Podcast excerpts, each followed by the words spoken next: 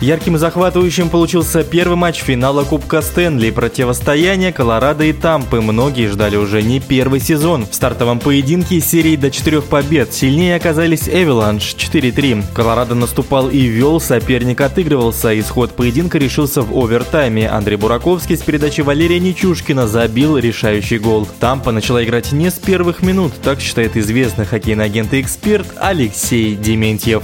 В первом матче финала плей-офф Кубка Стэнли мне показалось, что Тампа Бэй э, начала играть очень вальяжно и отдала инициативу Колорадо, которые этой возможности воспользовались и производили какие только хотели атаки, попадали в штанги. Э, в итоге повели 3-1. А во втором периоде команда собралась, показала, что может сделать, сравняла счет 3-3. И здесь наступил очень интересный момент в статистике сезона. Если э, ничейный матч после второго периода, Тампа Бэй должна всегда выигрывать выигрывать, но, к сожалению, э, сыграли третий период э, с тем же счетом, что и был, и в начале овертайма пропустили шайбу. 3-4. А российские хоккеисты, как всегда, играли важную роль в успехах обеих команд. Например, два очка Нечушкина помогли Колорадо победить. Россияне в двух командах, в Тампе и в Колорадо, играют ярко и заметно э, и являются ключевыми игроками обеих команд.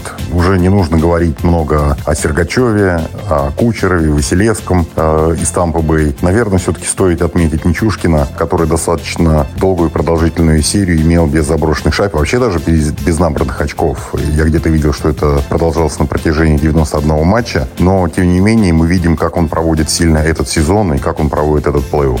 И все говорит о том, что данный игрок будет пользоваться огромным спросом а, на рынке по окончании его сезона. А, неважно, какая команда выиграет, а, именно Нечушкин показал то, что он может, умеет играть и то, что не то, что будет, а является полезным для своей команды.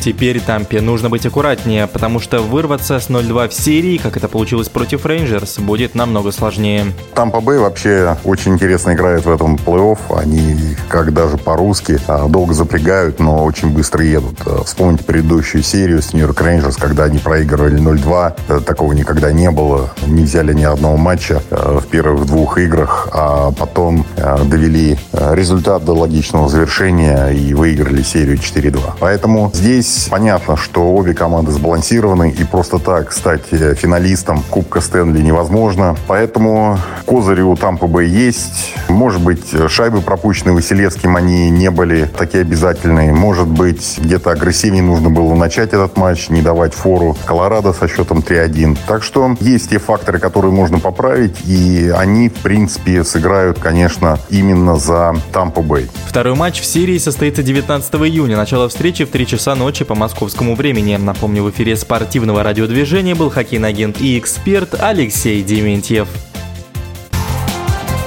Решающий